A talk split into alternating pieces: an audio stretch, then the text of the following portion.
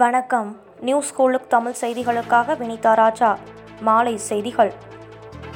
டிராக்டரில் பேரணியாக சென்று வாக்கு சேகரித்த முதலமைச்சர். திருவாரூர் மாவட்டத்திற்கு சென்ற முதலமைச்சர் குடவாசல் எல்லையிலிருந்து பள்ளிவாசல் தெரு கடைத்தெரு வழியாக பேருந்து நிலையம் வரை டிராக்டரில் பேரணியாக சென்றார். கடலூரில் அதிமுக பிரமுகர்கள் உள்பட எட்டு பேர் இல்லங்களில் ஒரே நேரத்தில் வருமான வரித்துறை அதிகாரிகள் சோதனை மேற்கொண்டனர். தமிழக சட்டப்பேரவை தேர்தலில் பிரச்சாரம் செய்யும் நட்சத்திர பேச்சாளர்களின் பட்டியலை பாஜக தலைமையகம் வெளியிட்டுள்ளது.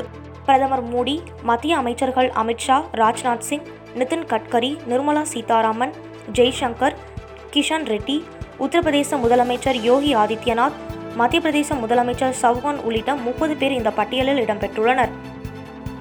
அரசு பணத்தில் ஹெலிகாப்டரில் செல்லவில்லை எனவும் தனது சொந்த பணத்தில் தான் ஹெலிகாப்டரில் செல்வதாகவும் மக்கள் நீதி மையத்தின் தலைவர் கமல்ஹாசன் தெரிவித்துள்ளார்.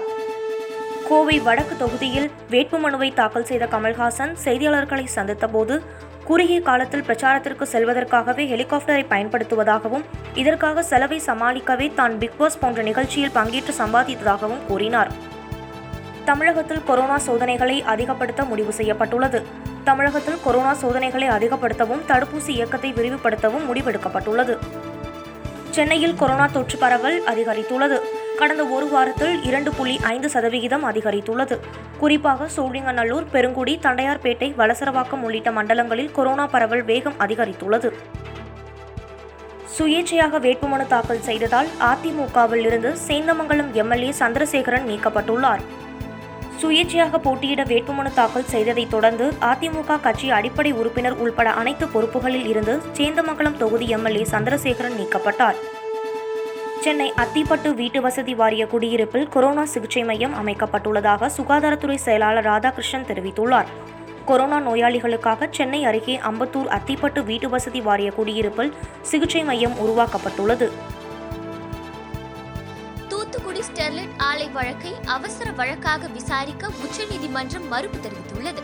தூத்துக்குடி ஸ்டெர்லைட் ஆலையை திறப்பதற்கான தடை தொடரும் என்ற சென்னை உயர்நீதிமன்றத்தின் தீர்ப்பை எதிர்த்து வேதாந்தா நிறுவனம் உச்சநீதிமன்றத்தில் மேல்முறையீட்டு மனு தாக்கல் செய்துள்ளது.